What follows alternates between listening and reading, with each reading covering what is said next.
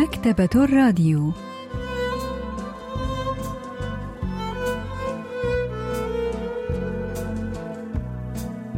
أهلا وسهلا بكم في حلقة جديدة من البرنامج الأسبوعي مكتبة الراديو الذي نستعرض من خلاله كتابا جديدا كل أسبوع.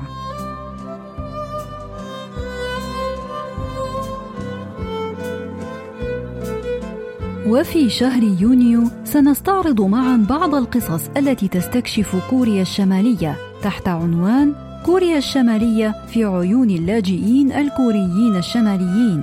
واليوم سوف نستعرض قصة قضبان حديدية من خيوط العنكبوت للكاتب دو ميونغ هاك.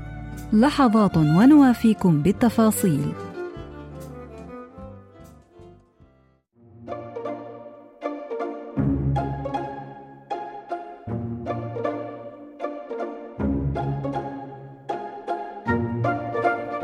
منضدة التزيين التي تحمل ثلاث مرايا يبلغ ثمنها في بيونغ بوك سبعة أضعاف ثمنها هنا. رأيت هذا بأم عيني. كما يبلغ ثمنها ثمانية عشرة ضعفا في شينيجو. قال جي بيونغ مون سأصدق هذا حين أرى بعيني. أنت دائما تجري الأعمال على نحو سيء. هذا لأنه لم تتح لي فرصة مناسبة من قبل قط. أما هذه المرة فقد اكتشفت الأمر أثناء زيارتي لأخي. كل شخص تتاح له فرصة لجني المال وهذه فرصتي. زار صديقي شقيقه الذي كان يعمل قائدا للسلاح الهندسي في تيتون بمقاطعة بيونغان الشمالية. وبينما هو هناك رأى طاولة تزيين تحمل ثلاث مرايا في السوق هناك وثار حماسه حين اكتشف ثمنها المرتفع. عرضت أسر أفراد الجيش التي تسكن في محيط المكان أن تشتري منه مناضد التزيين تلك إذا جلبها لهم من هناك وقد وعدهم بأن يبيعها بثمن أقل من ثمن السوق.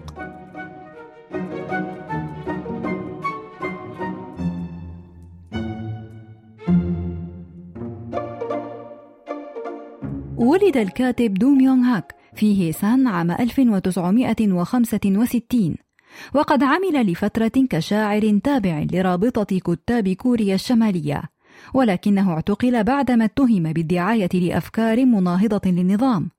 وبعد إطلاق سراحه عام 2006 فر إلى كوريا الجنوبية وقد نشرت قصته المعنونة قضبان حديدية من خيوط العنكبوت عام 2021 وهي قصة تدور حول المبذر البائس جي بيونغ مون وتبدأ القصة بعرض أحد أصدقائه عليه البدء في مشروع.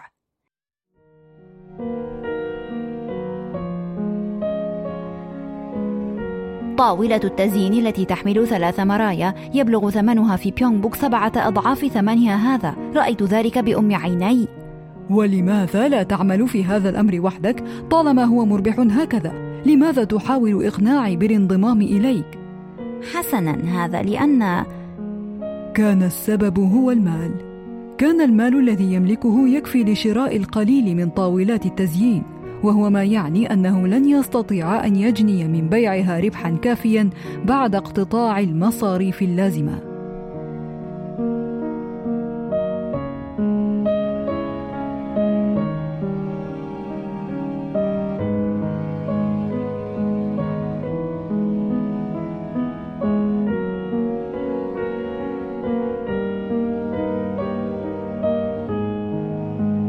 تبعد بيونغ بوك كثيرا عن هيسان. يجب أن نسافر على خط كيلجو هيسان حتى محطة كيلجو في هامبوك.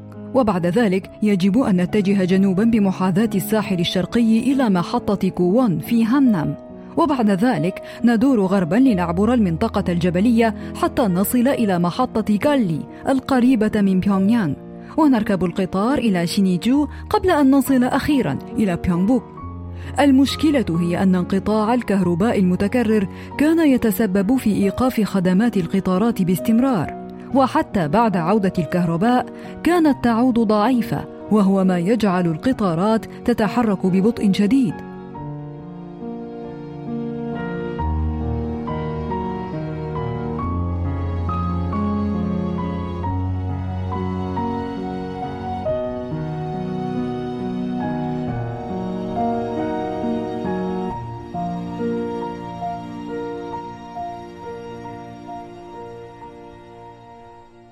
يكن السفر من هيسان إلى تيتشون أمرا سهلا. البروفيسور بانغ مين هو أستاذ الأدب الكوري بجامعة سيول الوطنية يحدثنا عن السبب الذي اضطرهما إلى أن يسلكا طريقا ملتفا بهذه الصورة. 양강도 도청 소재지인 해산에서 삼면경이라는 중국에서 넘어온 물건을 بطل القصة وصديقه يخططان لكسب مبلغ كبير من المال عن طريق شراء مناضد التزيين ذات المرايا المصنوعة في الصين وبيعها في تيتشون والمسافة التي تفصل بين هيسان وتيتشون ليست مسافة طويلة إلى ذلك الحد ولكن المشكلة هي وجود سلسلة جبلية تفصل بين المنطقتين وهو ما يعني أن السفر بينهما يجب أن يتم من خلال رحلة طويلة بالقطار للدوران حول هذه الجبال. ومن ثم الاتجاه إلى الغرب فهي رحلة طويلة وشاقة. استطاع جي بيونغ مون أن يقنع زوجته بأن تعطيه المال اللازم للقيام بذلك المشروع. قرر الصديقان أن يحمل المرايا فقط من هيسان وأن يقوما بتركيب الطاولات بعد ذلك في تيتشون. وذلك لأن حمل المنتج النهائي الكامل لتلك المناضد ذات المرايا كان أمرا صعبا نظرا لضخامة حجمها وثقلها وارتفاع تكاليف نقلها. كما أن حملها كمنتج كامل ضخم يعني ضرورة دفع مبالغ أكبر لرشوة حمال حمولات القطارات.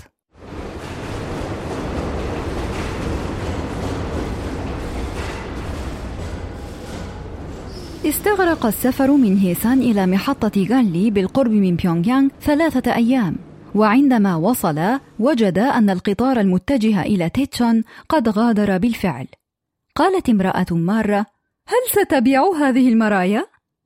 أخبرتهما المرأة أن أسعار المرايا كانت أغلى بثلاثة أضعاف من أسعارها في هيسان. وادعت المرأة أن بيع تلك المرايا في بيونغ بوك لن يأتي لهما بربح كاف لأن الكثير من المرايا قد تم توريدها بالفعل من شينيجو. وهنا عرضت عليهما أن تشتري منهما المرايا بنفسها. هل تظنين أننا أغبياء؟ لم يتم استيراد أي مرايا من الصين في شينوجو لا تحاولي خداعنا واتركينا وشأننا. في هذه اللحظة سمعا صوت التنبيه الصوتي الذي أعلن أن القطار التالي إلى تيتشون سيغادر بعد ستة أيام. ولما لم يكن في وسعهما أن يقيما هناك لمدة ستة أيام بدأ الجدال فيما يجب أن يفعلاه بكل هذه المرايا.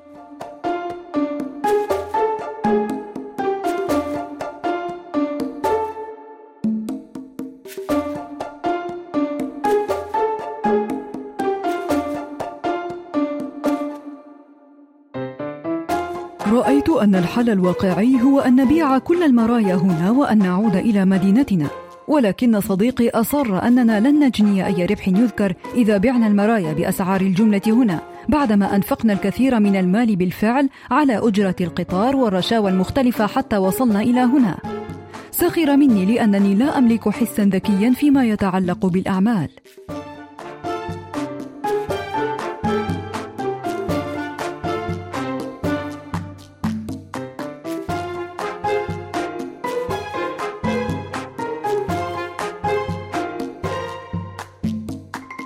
وهكذا قرر الرجلان أن يذهبا إلى جونجو أولا وأن يركبا من هناك قطارا أو سيارة في اتجاه تشونغسو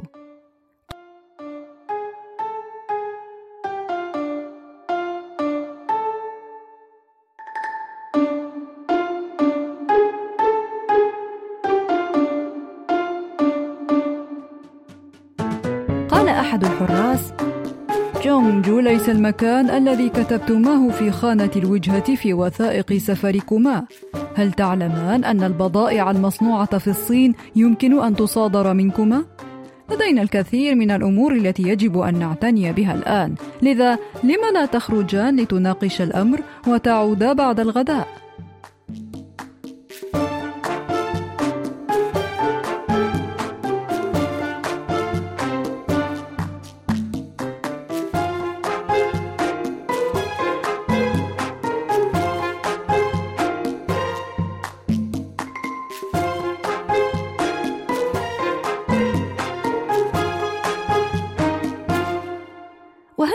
عندما وصلا إلى المحطة أثار الحراس المشاكل حول وجهة سفرهما.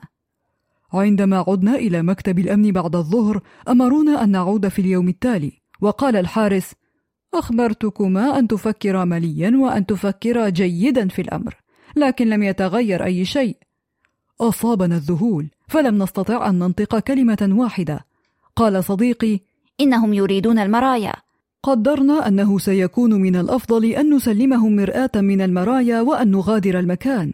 ذهبنا إلى مكتب الأمن من جديد وسلمنا بعض المرايا ونحن نرجوهم أن يسمحوا لنا بركوب القطار.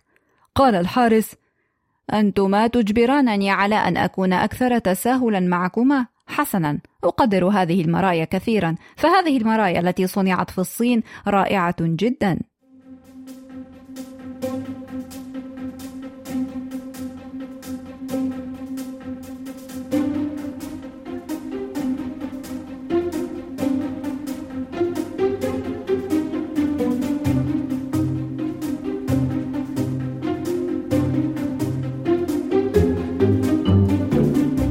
غادرنا المحطة ونحن نحمل أغراضنا. حاولنا أن نركب سيارة تقلنا إلى تيتشون لكن لم نجد أي سيارات.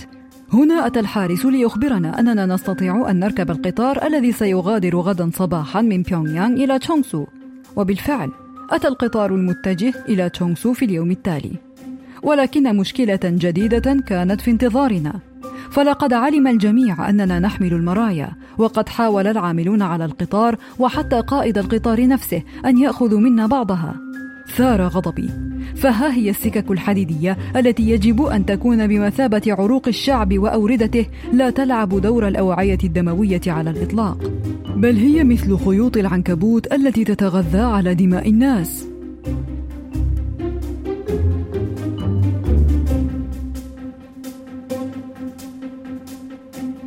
المحطة التالية حاول أحد الحراس أن يضيق على الصديقين. قائلا إن بيع المنتجات المصنوعة في الصين كان أمرا غير قانوني. ثم أمرهما أن يفكرا في حل آخر قبل أن يطردهما. وفي الخارج تقرب إليهما حارس آخر طلب أن يعطياه مرآة مقابل أن يساعدهما في حل المشكلة. البروفيسور بانغ مين هو أستاذ الأدب الكوري بجامعة سيول الوطنية يحدثنا عن أهمية الصورة البلاغية في خيوط العنكبوت في هذه القصة. 이 철도망이 거미줄 같을 뿐만 아니라 그 철도망을 관리하고 있는 بنيت السكة الحديدية كشبكة عنكبوت والعاملون فيها كالعناكب التي تنتظر فريسة لتنقض عليها فهم يعذبون المسافرين الأبرياء مثل بطل القصة وصديقه. اللذين يشعران أنهما كالفريسة المتورطة في شبكة عنكبوت لا تستطيع منها فكاكا. وعنوان القصة قضبان حديدية من خيوط العنكبوت. تصف كيف تتصل خطوط القضبان الحديدية ببعضها بعضا كخيوط العنكبوت. وتوحي لنا بهذه الصفة الافتراسية تتجسد في العاملين في السكك الحديدية الذين يصيدون المسافرين كما يصيد العنكبوت فريسته. استطاع الصديقان أن يركبا حافلة بعد رشوة الحراس لكن أزمتهم لم تنتهي هنا. فقد تم إيقافهما مجددا في نقطة حراسة قريبة من وجهتهما النهائية. ولم يستطيعا أن يستردا المرايا من جديد إلا بعد رشوة عامل آخر.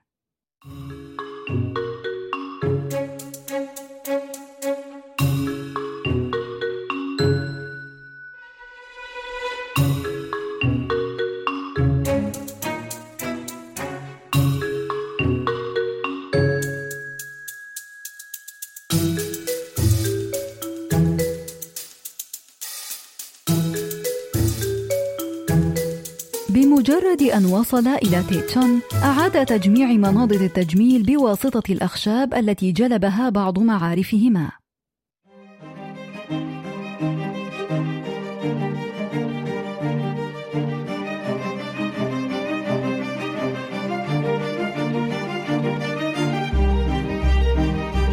كان ثمن مناضد التجميل تماما كما توقعنا سنجني قدرا كافيا من الأرباح يكفي لتغطية كل تكاليف السفر والرشاوى. كانت أول منضده من نصيب شقيق صديقي وبيعت بقية الطاولات لأسر العسكريين. لكن الطلب عليها انخفض بعد عدة أيام. حمل كل منا طاولة تجميل ثقيلة على ظهره وحاولنا بيعها في القرى الريفية المجاورة. ولكن مشكلة جديدة قابلتنا بعد فترة. فقد كان الفلاحون يريدون شراءها. لكنهم لم يكونوا يملكون المال الكافي لذلك فكانوا يعرضون علينا دفع الثمن بالحبوب أو الذرة. اقترح شقيق صديقي أن نذهب إلى الأكاديمية العسكرية وإلى القاعدة الجوية كي نحاول بيع المناضد لمن سيدفع ثمنها نقدا. اتبعنا نصيحته ولكننا لم نستطع أن نبيع إلا القليل منها. وحتى في تلك المناطق عرض علينا الناس أن يدفعوا الثمن بالحبوب والذرة. وعندما ذهبنا إلى مساكن العاملين في القاعدة الجوية عرض علينا أحدهم أن يدفع الثمن لا بواسطة الحبوب والذرة بل بوقود الطائرات وكيف يمكنهم سرقة وقود الطائرات؟ لم أستطع أن أرد على ذلك العرض المنفر إلا بتنهيدة طويلة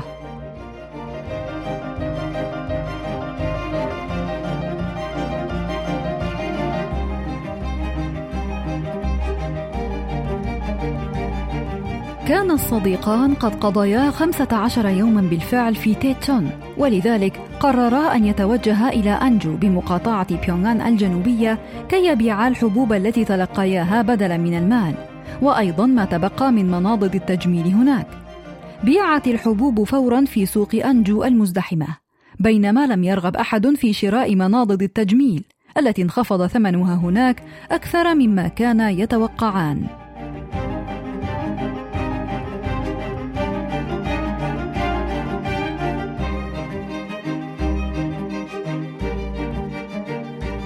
لم يمر وقت طويل منذ أن انخفضت قيمة طاولات التجميل كثيرا في سوق أنجو. تحققت مخاوفنا. فبينما كنا نضيع الوقت في طريق السفر سمع الكبار في هيسان عن ارتفاع أسعار طاولات التجميل ثلاثية المرايا. وبدلا من الاعتماد على القطارات الكسيحة مثلنا فقد استطاع هؤلاء التجار ذو النفوذ أن ينقلوا البضائع بسرعة على ظهر الشاحنات وباعوها بسعر زهيد. لا عجب أن التجار الأقزام مثلنا قد نبذوا تماما. قرر جي بيونغ مون أن يبيع مناضد التجميل لتاجر بيع بالجملة وأن يتخلى عن هذا المشروع تماما. ولكن صديقه كان يفكر في شيء آخر. لا أظن أننا يجب أن نعود إلى منازلنا بأيد خالية. وهكذا ملأ خمسة أوعية بلاستيكية خالية بالأسماك وسافر إلى هيسان على نفس الطريق الصعب.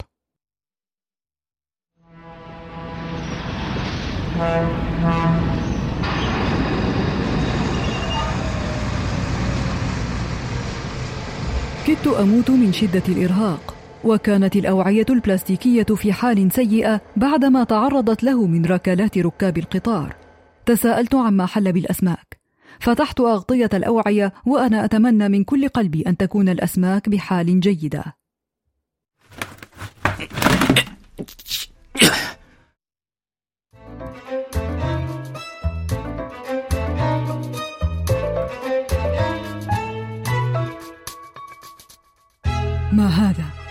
هذا الخليط المهروس؟ أي خليط مهروس؟ كان خليطا مهروسا. لم يتبقى شيء على حاله إلا رؤوس الأسماك الصلبة. أما بقية أجزاء أجسامها اللينة فقد تحولت إلى عجين مهروس. وكأنها وضعت في خلاط كهربائي. لم أستطع أن أصدق أن أملنا الأخير قد تحطم بهذه القسوة. أردت أن أصرخ وأن أبكي في وجه العالم. سقط صديقي على الأرض وكأنه جن. راح يحدق في السماء دون ان يتحرك وكانه يتمنى ان يموت قبل ان ينفجر في نوبه من الضحك الجنوني ولماذا اهتم لا ادري لا يوجد ما يمكنني ان افعله اكثر من ذلك استلقيت على ظهري بجواره 삼면경을 가지고 가서 천신만고 끝에 어떻게 어떻게 팔기는 했는데 거기서 다시 그쪽에선 싸고 أراد الرجلان أن يعوضا خسارتهما عن طريق شراء شيء رخيص في تيتشون وبيعه بسعر أعلى في هيسان. وكان الشيء الذي اختاره لذلك هو السمك. ولكن السمك قد تحول إلى ما يشبه العجين المهروس بنهاية الرحلة. وهو ما يعني أنه حتى تلك المحاولة الأخيرة لهما قد فشلت فشلا ذريعا. وهذه القصة تستعرض الواقع الصعب للاقتصاد الكوري الشمالي والفساد الذي يستشري في نظام كوريا الشمالية البيروقراطي وبين العاملين في الحكومة الذين يستغلون أي فرصة لاستغلال معاناة الناس وفرص التربح من التعاملات الرأسمالية التي تدور في الخفاء خارج الإطار الرسمي. كان هذا البروفيسور بانغ مين هو أستاذ الأدب الكوري بجامعة سيول الوطنية وقد حدثنا عما أراد الكاتب أن يوصله من خلال القصة.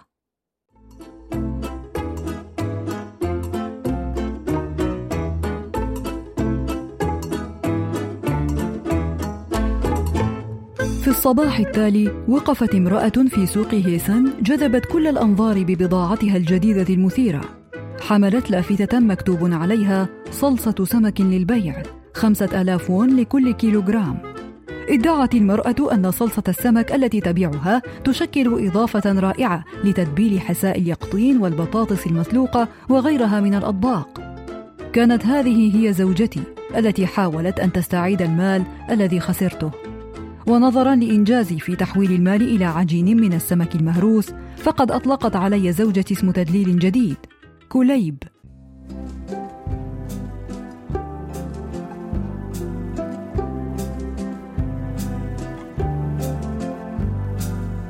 استعرضنا معا قصة قضبان حديدية من خيوط العنكبوت للكاتب دو ميونغ هاك. وإلى اللقاء في الأسبوع القادم مع كتاب جديد ومبدع جديد.